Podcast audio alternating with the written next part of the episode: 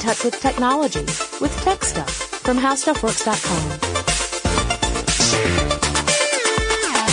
Hey there, this is Jonathan Strickland and you are listening to Tech Stuff. And guys, I've got a treat for you today.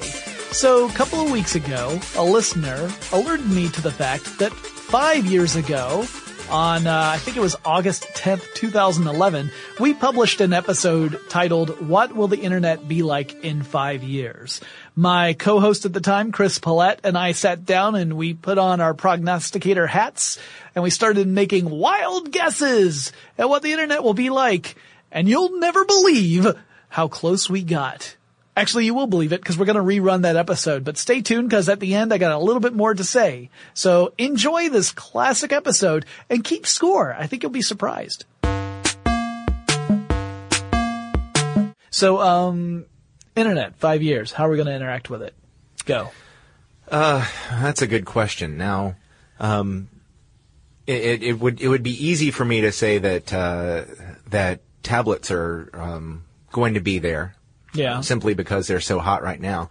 I, I definitely think mobile Yes. is is primarily the way people are, are going now. Mm-hmm. Um, don't get the impression that um, I've given up on uh, computers, specifically desktop computers, because I still enjoy not having to haul around a lot of technology with me and, and having just a, a small device. Mm-hmm. Um, but I enjoy having the uh, the real estate of a nice giant screen.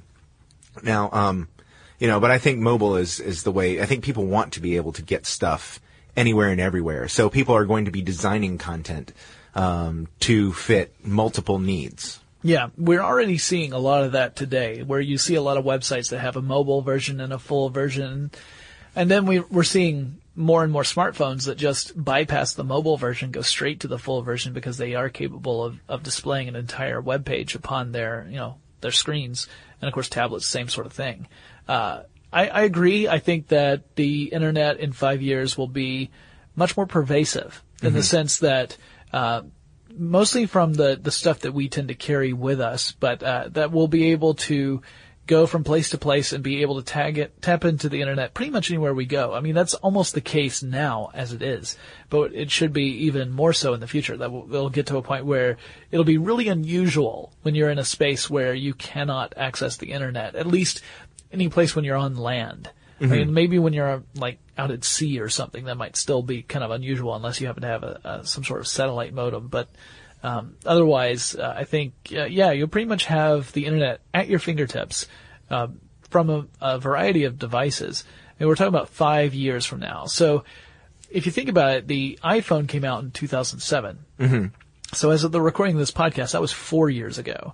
And already I think you could argue that the iPhone has had a huge impact on at least the way we consume the internet. And, and also how, uh, developers, uh, create applications for the internet. Uh, some of the, a lot of the things that are on the iPhone and on Android and on other smartphone operating systems as well, um, they aren't necessarily a web browser, but they do tie into the internet in some way. Mm-hmm. Right? Like, like, for example, with Google, I have Google Navigator. Yeah. And that uses Google Maps and it uses uh, GPS in order to help me navigate through uh, to a destination. Yeah. You know, that's something that we wouldn't have really thought about, you know, 10 years ago. Right. Uh, then we started getting GPS units to really hit the market and now smartphones are kind of displacing those. So five years from now, I, I imagine that, um, smartphones will be pretty much the, the, the most common kind of mobile device that people will be carrying around with Yeah. them, capable of that. Uh, we may finally start seeing some things like some smartwatches that are actually worth purchasing.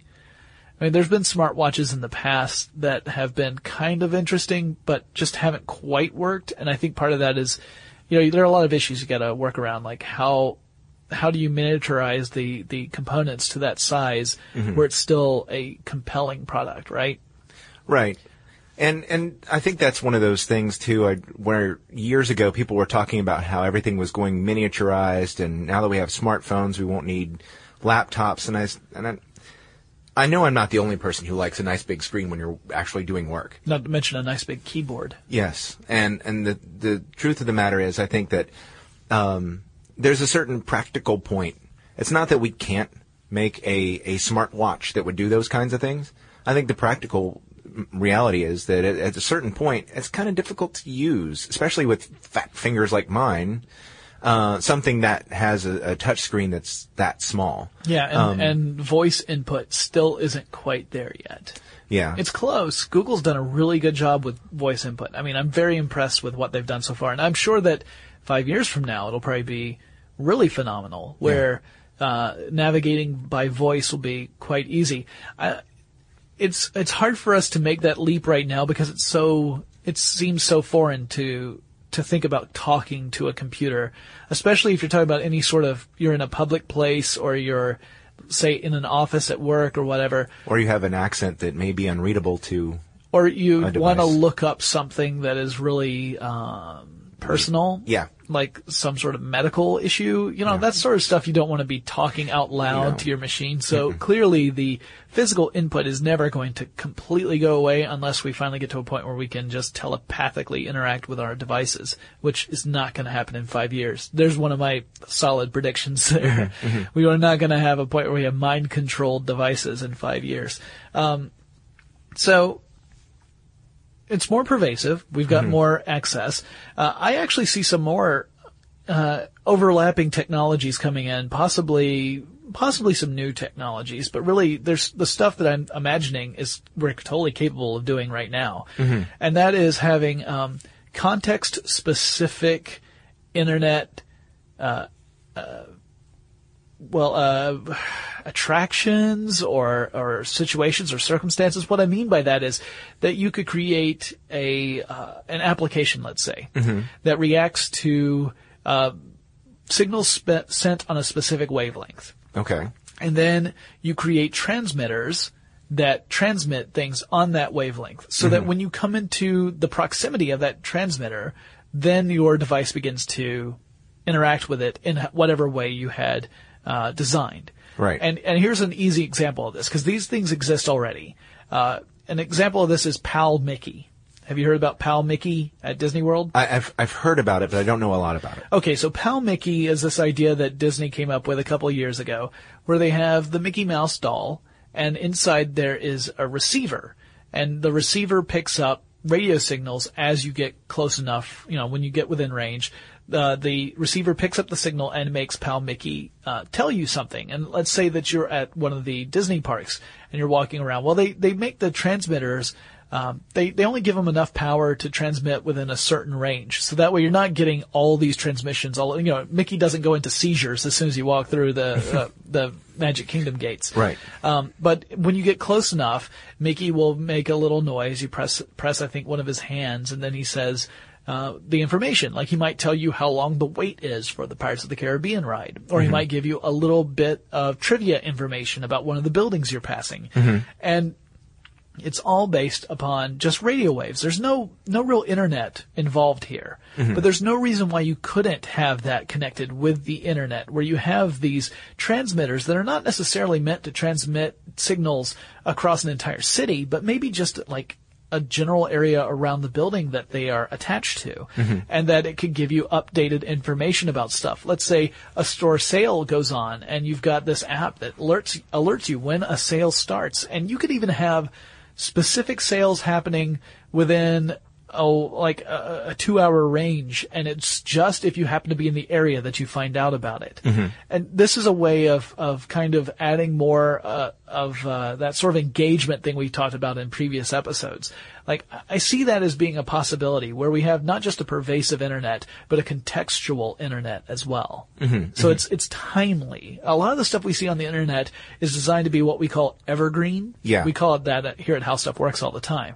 An evergreen piece of content is something that should be relevant uh, today, and it should be relevant five years from now. It should be relevant ten years from now. You should be always be able to go back to that piece of content, and it means exactly what it needs to mean. Uh, and then there's other content that we create that is very timely. That you know after after a few months, it may not have the impact that it once had, or it might need to be updated on a near constant basis Like most of the stuff that is in the tech channels. tech yes, channels. yes. Yeah, because here's the funny thing about technology: it keeps on changing. Yep. Now I think um, I think location-based services too. Yeah. You know, there there are millions of people with smartphones, but it's really only scratching the surface of the population in general. I think now that they're starting to become more affordable, um, there's real competition in the, the smartphone market for consumers, um, and the cost of, of providing data goes down. Um, you know, I think it'll be more uh, compelling for people to sign on to location-based services and uh, you know get offers as they're walking by and subscribe to that too. Right. Uh, I don't know so much about augmented reality. Um, I partially think- because I mean I think it'll become more popular, but I still don't think it's going to become dominant simply because it requires you to look around with your Yeah. phone and you could trip and fall. Yeah, I mean, if, if we it's- if we ever do get to a point where you can have those glasses that, that do the Hmm. yeah. that do the transparent display, where you can see the, the display of information on your glasses, Like uh, a heads-up display. yeah, essentially a heads-up display for for you know For just little eyeballs. just yeah, exactly, just looking around and seeing what that their restaurant's rated as. Um, you know, it's uh, we've been promised that for a while. It's almost beca- it's almost starting to enter the realm of jetpacks and flying cars. Yeah. I know I know that there are jetpacks and flying cars, but they're not predominant, right? They're not everywhere. So Right. That's what I'm talking about. Um, also, I just think that uh, again, you know, if, unless it's something that can be built into your existing eyewear, I just don't see it being that compelling. Just because uh, uh, it means more people are like, well, great, now there's another thing I got to buy and wear. You know, I, I wish I could have a show of hands, at, but I can't, and, and you don't need to email. But I was just thinking, how many people heard you say eyewear and thought I capital W E A R Lowercase i, instead of E Y? well, you know, if Apple does come out with um, with glasses, they will call it eyewear. probably um, and they should pay me. Uh, it's trademarked, Jonathan Strickland, not really trademarked. Yeah, so uh, I think I think we might actually see other internet capable devices really starting to to to play a part. I mean, we've at CES of 2011, there were a lot of uh, of appliances that were internet capable. the Internet of Things. Yeah, so this this would be the case of having other things on the internet besides computers, uh, mobile devices, and that kind of thing.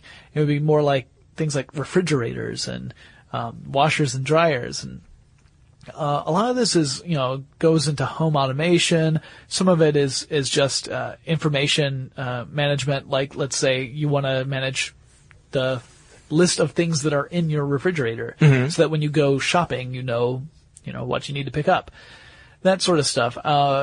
I think within five years we'll probably see a lot more of that. Um, I don't know that it'll again be the dominant uh, kind of appliance on the market. I think that'll still be sort of a I think it'll still be somewhat of a niche market. Maybe maybe a larger niche than it is right now. Yeah. But I don't think of it. I don't think that'll be. I don't think you would walk into an appliance store and and ninety percent of the stuff you see would be internet capable. Well, here's here's a thought on that. They've been predicting this for years. Right. We were all going to have uh, radio frequency identification tags, RFID tags, inside all of our products, so you can have all your stuff in the fridge, and the fridge is able to identify what's in there. And when you bought it, And when you bought it, and there would be a screen up on the on the the front of the fridge that says, "Hey, you know what? You could make this for dinner because you have all the ingredients you need to make this, or you could make that, and it will give you recipes and things." Which is a really neat idea. Yeah. But they've been again predicting this for years. Yeah, and it might also just, say- it hasn't happened yet. I also say the peaches are restless. You need to throw them out the peaches are restless. One of them growled at me. Yeah, that's when potato salad goes bad. Yeah, this the technology to do this isn't hasn't been out of the realm of possibility for for several years. Yeah, I mean just- this is doable, but a- we're not doing it. It's yeah, it's adopt it's an adoption thing. I mean, you know, in some cases you've got companies that are trying to create products for which there is no demand, and then they're trying to generate the demand for that product. And sometimes that works. Like, you know, you could argue that Steve Jobs does that all the time. Well, he he you know the the iPad is Yeah. a clear example of this, and I still. Um, when it first came out, I saw a lot of criticism that it was a product that that no one needed, Right. and which is still technically true. Nobody needs a tablet. Well, okay, few people need a tablet. Let's say that. Um, there are there are some some uh, roles that really could use a small computing device like that. So, Right. but for a lot of people, it's a it's something they want. Yeah. And uh, you know, now that it's been a year later, as of the time we've recorded this, almost a year and a half after the iPad's release, there are lots of different kinds of tablets on the market. The tablet market is taking off, sort of like the netbook market did um, a few years ago. And I saw criticism uh, probably about two or three months before we recorded this. We were saying, well, you know, I still don't think there's any reason why anyone needs a tablet. Most of the people I see who say they they have really integrated a tablet into their lifestyle, bought one, and then found a use for it. But I would argue that that's the way it was with personal computers back in the day. And I think I don't think tablets are going away simply because I think people who buy them, you know, now that there is a market for it, people are going to start creating more useful software for it. And I think people will start using their tablets to do more uh, creative work than they used to be able to do simply because there wasn't software for it on the initial on the initial release of these devices. And there will be now that now that uh, that's coming out. There already is quite a bit of, of creative software, and I think they're just going to be more. It's just going to be another tier of products in between smartphones and computers. I, I think that there's also the potential that we could see even more um, products introduced into that space that don't fit the tablet model or the smartphone model. Sure. I mean, it's hard to say because it's five years from now. There's a lot of smart people working on these things, and who knows who could come up with the next big thing. I mean, I mentioned smartwatches, which could fit into that category. Yeah. But, but for example, here's here's just something just out of the blue. Let's say that someone decides to create a device that is uh, uh, similar to a smartphone, but is essentially a uh, uh, kind of the, the the step between smartphone and a um, MP3 player. So not a, not an iPod Touch, which you could argue is kind of in that realm too, but more about it's more focused just on the music. So in other words, you create a device that is um, specifically designed to help you tap into the streaming music services that are out there. So you know, there's smartphones that can do this as well. So you could argue, well, maybe there's not a market for this. But then you could say, well, you might want to have one of these devices that doesn't run quite as many applications, is not as processor intensive, doesn't run down the battery as quickly, mm-hmm. doesn't, doesn't tax your smartphone's battery at all. That would let you tap into these massive cloud storage services, things like Google Music or Amazon or iTunes, the iCloud, um, or Spotify, any of these sort of services where you could stream or uh, or otherwise consume the music on this device without it affecting your other devices. Because that's, I mean, I have a smartphone that's capable of doing these sort of things, but I rarely use those capabilities because it runs down the battery. Right. And I don't want, you know, I, I want to have my phone available in case I want to, for some reason, make a phone call. So I could see that sort of thing becoming a thing where where the next MP3 player isn't necessarily focused on how many songs it can store, but rather it's uh, access to various streaming services or or cloud storage services. Uh, that's a possibility.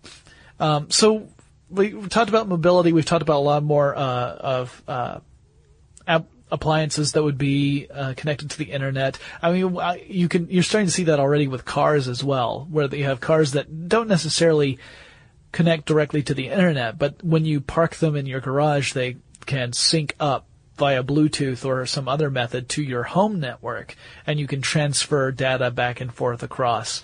Um, usually music, but you can do other things as well. Well, you can also have equipment put in your car to make a hotspot too. Yeah, so we're probably going to see a lot more of that as well. We're, uh, you know, again, the ubiquitous access. Uh, so that's that's kind of like the shiny, happy version of what the internet could be like in five years and how we would access the internet. I, I don't see it as necessarily being a total revolution from the way we're doing it now, but probably um, a much more pervasive way of what we do now. Let's talk about some possible dark side elements to what the internet could be like in five years. Okay. So dark side number one, and this is a big one, is that we could see internet service providers, ISPs, start to um, limit the kinds of of services and, and content you have access to. In other words, let's say that uh, uh, this is essentially the, the scenario where net neutrality is no longer even a concept; it's gone. In this case, you have uh, ISPs that are able to strike up partnerships, let's say, with various content providers and service providers. In theory, Now, not that I would ever expect this to happen, but in theory, let you could have a, a particular internet service provider partner with, say, Facebook. Okay. And then anyone who is a customer of that ISP has access to Facebook. Anyone who is not a customer with that ISP doesn't. Right. I mean, that's that's an extreme example that I don't think could ever happen because Facebook, of course, is so huge. It's got you know way more subscribers than uh, you would ever see be t- uh, tied to a specific provider. But I could easily see that for for emerging services and content. So, uh, or let's say that the internet service providers that are also cable companies limit it so that you can only access their content that they create through their ISP. So if you are on ISP B and you want to see the content that ISP A creates through its cable company uh, part of its corporation, you're out of luck. Uh, at least you can't see it online. Um, we're starting to see some of that emerge right now. Now, whether or not that continues is another question, but it could very well be that within five years, your experience on the internet is completely dictated by the internet service provider you belong to, mm-hmm. or cell phone carrier in that case, because it may be that you have one kind of internet when you get home because you have you're a customer of one ISP, and you have a different kind of internet when you access it on your phone because you belong, you know, you've got a contract with a specific cell phone carrier, mm-hmm, and that would be crazy, really, because you could think like, oh, I'll, I'll, this video is great, but I'll watch it when I get home, and then you realize, oh, I can't access it at home because my ISP doesn't have a deal with that particular content provider. Yeah, I think it's more likely that you'll see throttling. Um, like if you have, if you want to use a particular streaming radio radio uh, service, and you uh, are on a cable company that doesn't have a deal with that Yeah. uh, provider, and perhaps they have a deal uh, with the DSL provider in your area. Well, that means that they're going to give they you know per the agreement they're going to give priority to their own customers and then you may experience hiccuping or delays or, or problems with the service. You might see that, that sign saying Netflix is adjusting your buffering rate because your internet connection is slower. yes. Um, and that's another that's another issue too i think that is possible to see. Um, talking about depending on your isp or your your provider um, for cell phone services uh, so many of them now for both are instituting data caps yeah. So I think it is very possible that in the future, um, you know, it's it's funny because the services are all working toward unlimited models. Like uh, if you subscribe to Netflix streaming, um, You have unlimited. You have can, unlimited- You can watch as many movies as you can pack in during each month. Yep, and that goes for a lot of the other services too. Um, you know, you can you can stream unlimited music from a lot of places. Yep. Um, and there's of course plenty of other ways to use lots of bandwidth. Um, so you know they're they're opening those services up to an unlimited all you can eat model for you know a set price, and people who really use them, say families, you know, who have multiple people watching multiple shows in multiple rooms you know that's a great way to use a ton of bandwidth. Yeah. Uh, you know, of course, there there are um, arguments that say it's really just the people who are downloading lots of stuff illegally. Um, But there's there's there are a lot so of people many who use a lot of bandwidth. there's too. so many legitimate ways to use a lot of bandwidth now. Yeah. I mean, th- before before there were these these venues where you could get to this content in a legal way, maybe you could make the argument that the people who were eating up all the bandwidth were pirates. But I don't think that's the case today. Well, a lot of them say right now the people who are using the bandwidth that gets them into trouble eh, are they're they're a small minority of people. Like only I'm I'm making up a number because I haven't seen it in a while, but the last time I looked, it was they were saying something like three to five percent of Yeah. their customers. They're saying, oh no no no no, these bandwidth caps don't affect the majority of our customers. But the thing is, the services themselves are encouraging us to use as much data as we can take, and the broad the uh, providers are all starting to cap their uh, services. Not all of them, but a, a lot of them are, and uh, in some cases, they're not making it clear to subscribers exactly how much data they're using and how much is going to put them in trouble. Right. So I think it, it within the next five years, you're going to start to see that clash, especially because broadband penetration is still somewhat limited in the United States. Speeds are somewhat slower here than in other places. And, um, you know, I think as these things ratchet up and people are encouraging us to use more data, this is going to come into conflict and, and the providers are going to hear from their customers how unhappy they are with the service because, you know, hey, you say I can use, you know, all this data and it's, and it's supposed to be such a fast network. And when I actually try to use it, I can't.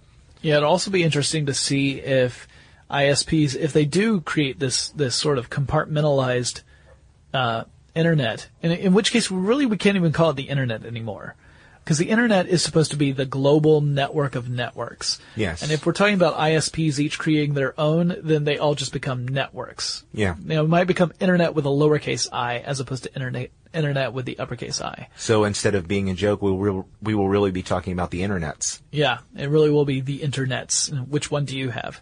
Um, there's also the possibility that some of these ISPs, and they, a lot of these companies have tried this already, will try to make their own services that that mimic or replace the services from other uh, uh, providers out there, not just ISPs, but other companies as well. So let's say that, you know, ISP A decides to come up with its own version of Twitter and, uh, and then, and then doesn't allow, uh, you to access Twitter on its, on its services. Um, and instead encourages you to use this other one. And that's another way that it, this stuff could get further fragmented. I don't think it would ever happen, but it's possible.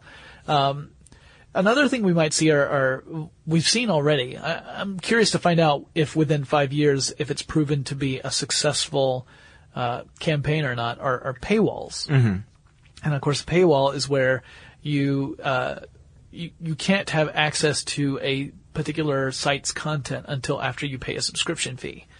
Right. So if you want to read, uh, as an example, a current example, the New York Times, Yeah. you, there are a certain amount of, there's a certain number of articles that you can read for free per month. per month.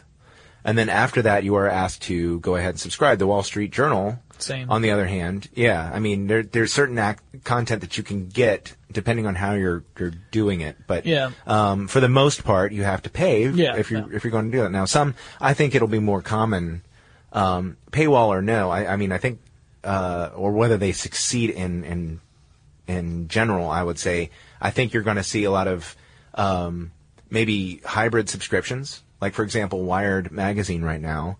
If you are a print subscriber, I've been a print subscriber for many years. Um, you can also, uh, and this is a, a fairly recent uh, development as of the time we're recording this. You can also, if you have an iPad, as I do, you can download the issues you have uh, been subscribing to. So now I get all of the the digital issues free because I am a print subscriber. Yeah. And I Technically, think you're not will- getting them free. They're just included in your subscription. Right. Well, I'm I'm getting them at no extra cost because at one point, Wired, the online app, required you to pay regardless of whether or not you were a print subscriber. Gotcha. So I'm getting it as a, a benefit of my subscription. I get both versions of of that, and I think that's probably going to become more common because I think the tablet was at one point considered the uh, you know the saving grace for magazines and newspapers. And I think people do enjoy reading some of that content in that format. However, people who are I, I've seen it uh, pretty much with regard to just about every magazine that has a subscription available. Hey, why are you charging me for this digital version? I'm already a subscriber to the Right. print version. Can't I have both? You know, I think there are a lot of people who be willing to say, yeah, okay, I'll give you an extra two bucks or five bucks. You Yeah. know, give give me both because I like both.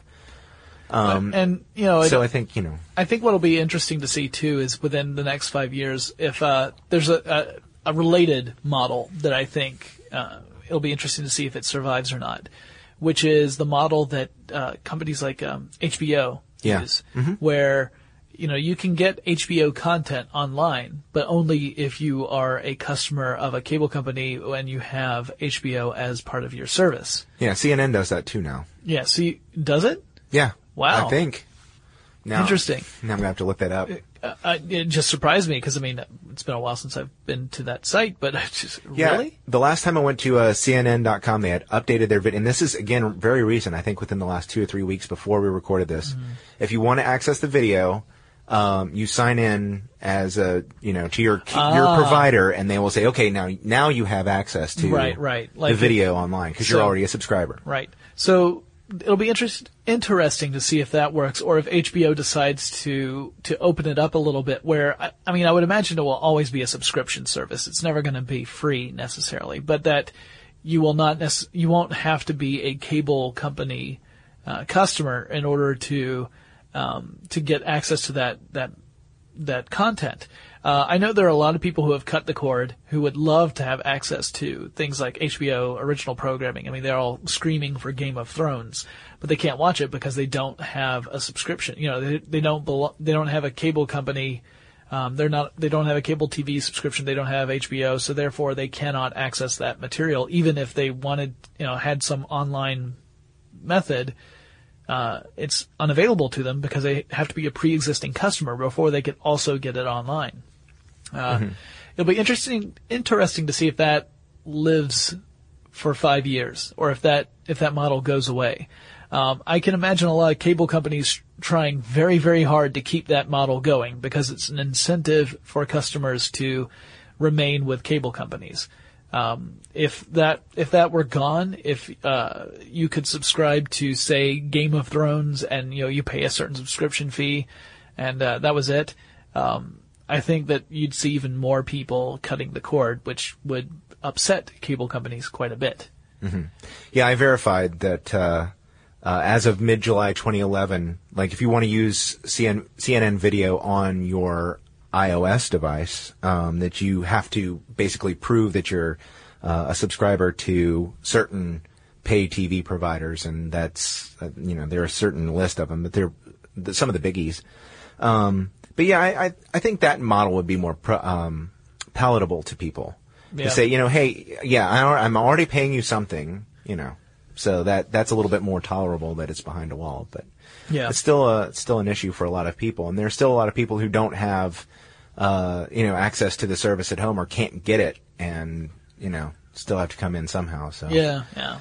So I mean, it'll be interesting to see. I think um, I'm hoping that the shiny happy version of the internet will be the one that we have. It'll probably be somewhere in between, like this this crazy pervasive internet where we everything's at our fingertips, and this walled off internet where everything is behind a a a gate and we have to pay to get in. I'm sure it'll be some combination of the two. It's not going to be one or the other. Yeah, yeah. Well, it's the internet is a an evolving thing.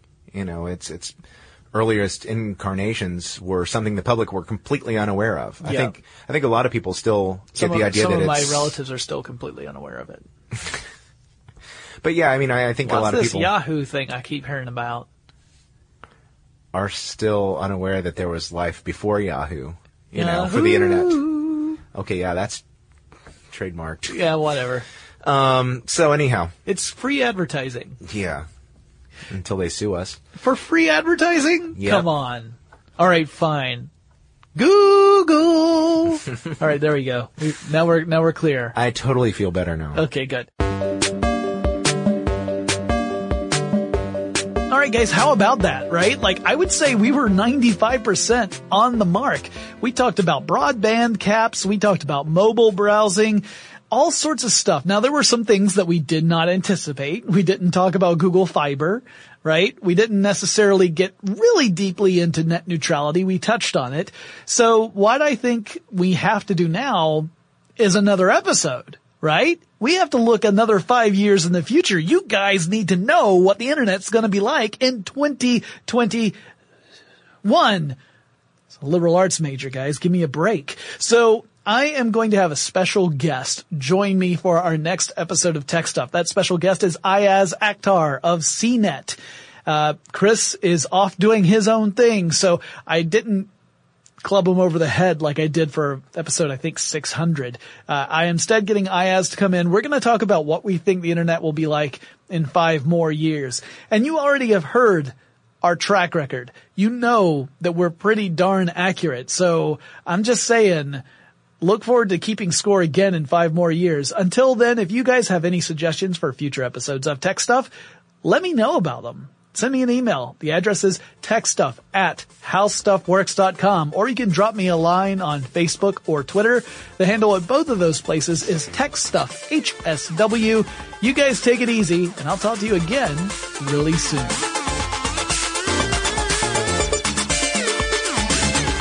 For more on this and thousands of other topics, visit howstuffworks.com.